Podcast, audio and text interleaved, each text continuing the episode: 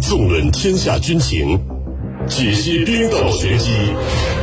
这里是江苏新闻广播。江苏新闻广播。接下来为您播出郝帅主持的《军情观察》。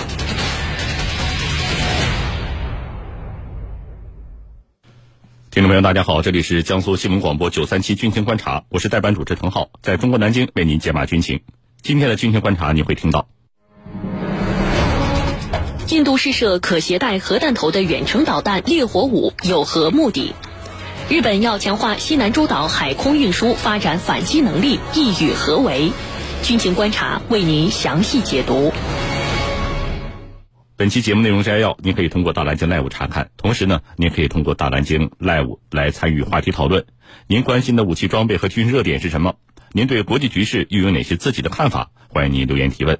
我们会邀请军事专家来为您答疑解惑，互动方式也非常的简单，请您关注江苏新闻广播的官方微信号，点击左下角的菜单栏收听互动大蓝鲸 Live，或者是下载大蓝鲸 APP，找到江苏新闻广播军情观察的话题点。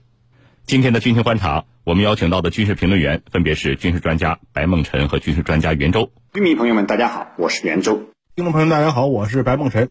来关注今天的第一条消息，据参考消息报道。印度试射了一枚可以携带核弹头的远程导弹。印度政府内阁部长普拉哈德·乔西在推特发文说，这款导弹将大大提升对防务的价值，并在更大程度上巩固国家的安全，因为它可以飞行五千四百公里。报道称，该导弹的射程使其能够打击本地区的关键城市。那么，这次导弹试射的目的是什么呢？我们接下来就一起关注。白老师。印度试射的烈火五导弹是一种什么样的导弹？另外，它在印度导弹的家族当中处于什么样的地位呢？好的，呃，烈火五呢，现在是印度装备的这个性能比较先进的一款这个独立开发的洲际弹道导弹。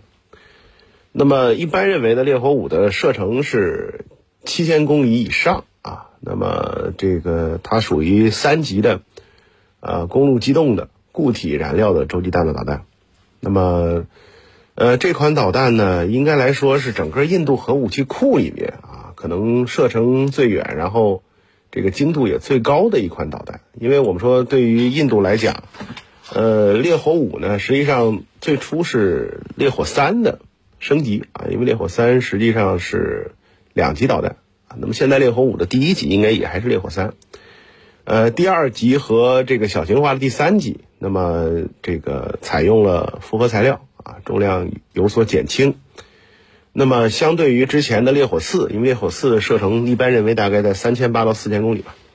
呃，烈火五的制导系统啊，精度更高一些，而且呢，我们说它的射程比烈火的三三千公里嘛，也要远得多啊。而且印度方面宣称，它在这个第二次的试射里面啊，精度就已经达到了这个所谓米级啊。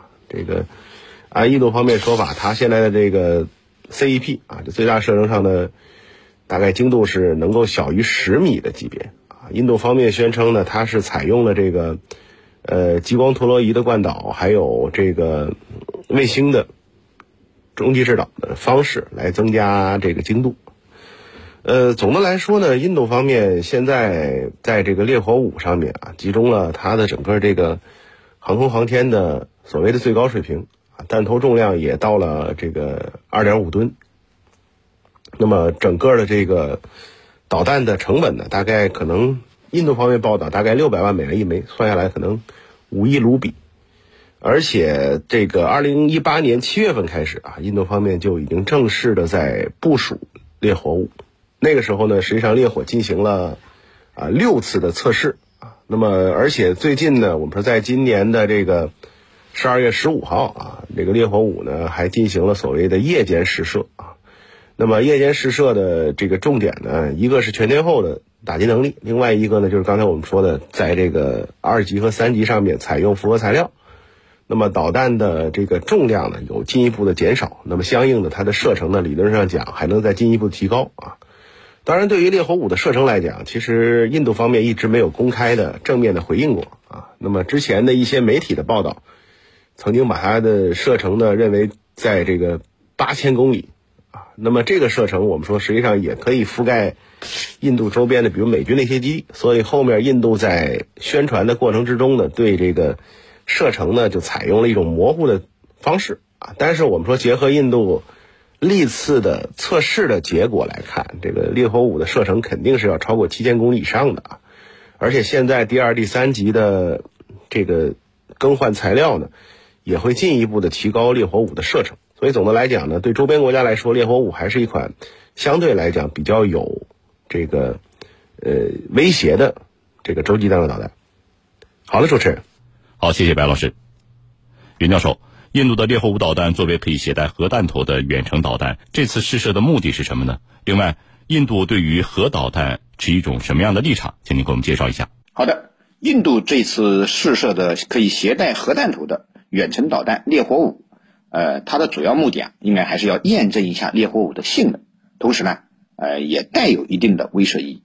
刚才白老师也给大家介绍了，烈火五是印度打得最远的一款远程地对地导弹，呃，也是唯一一款。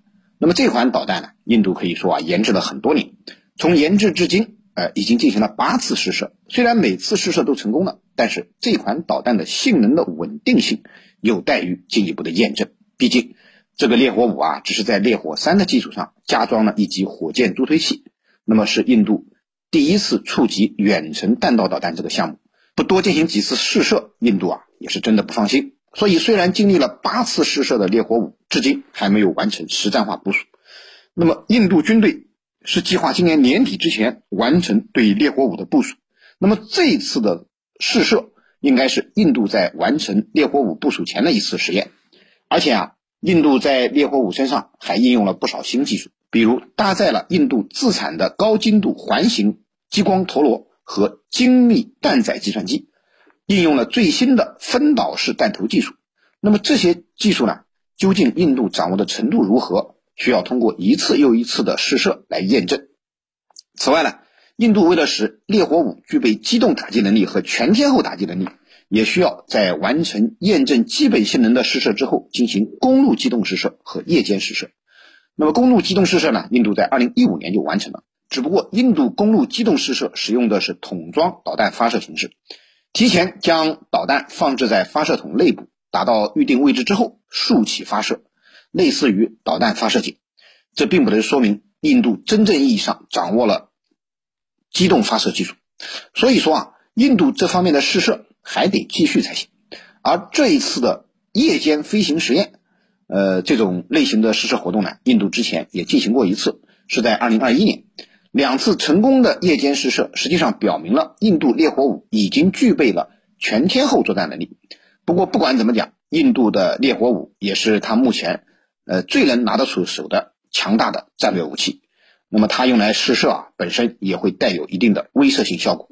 所以我们看到，由于近期中印边境发生了两军的冲突事件，外界呢很自然的就把这件事儿和印度要威慑中国联系起来。印度军方却对此是矢口否认，强调此次试射不过是要验证烈火五导弹上的各种新技术，与近日的中印边境冲突无关。其实啊，不管印度军方有没有威慑我们中国的意思。那么，烈火五的威慑效果对我们而言是可以忽略的，因为我们既有性能远超过烈火五的矛，还有可以有效拦截烈火五的盾。在这种条件下，我们对烈火五的试射活动啊，就完全可以笑看风云，从容应对。至于说印度的核政策，在印度拥核之后，就立即宣布啊，印度要实行可信的最低限度的核威慑战略。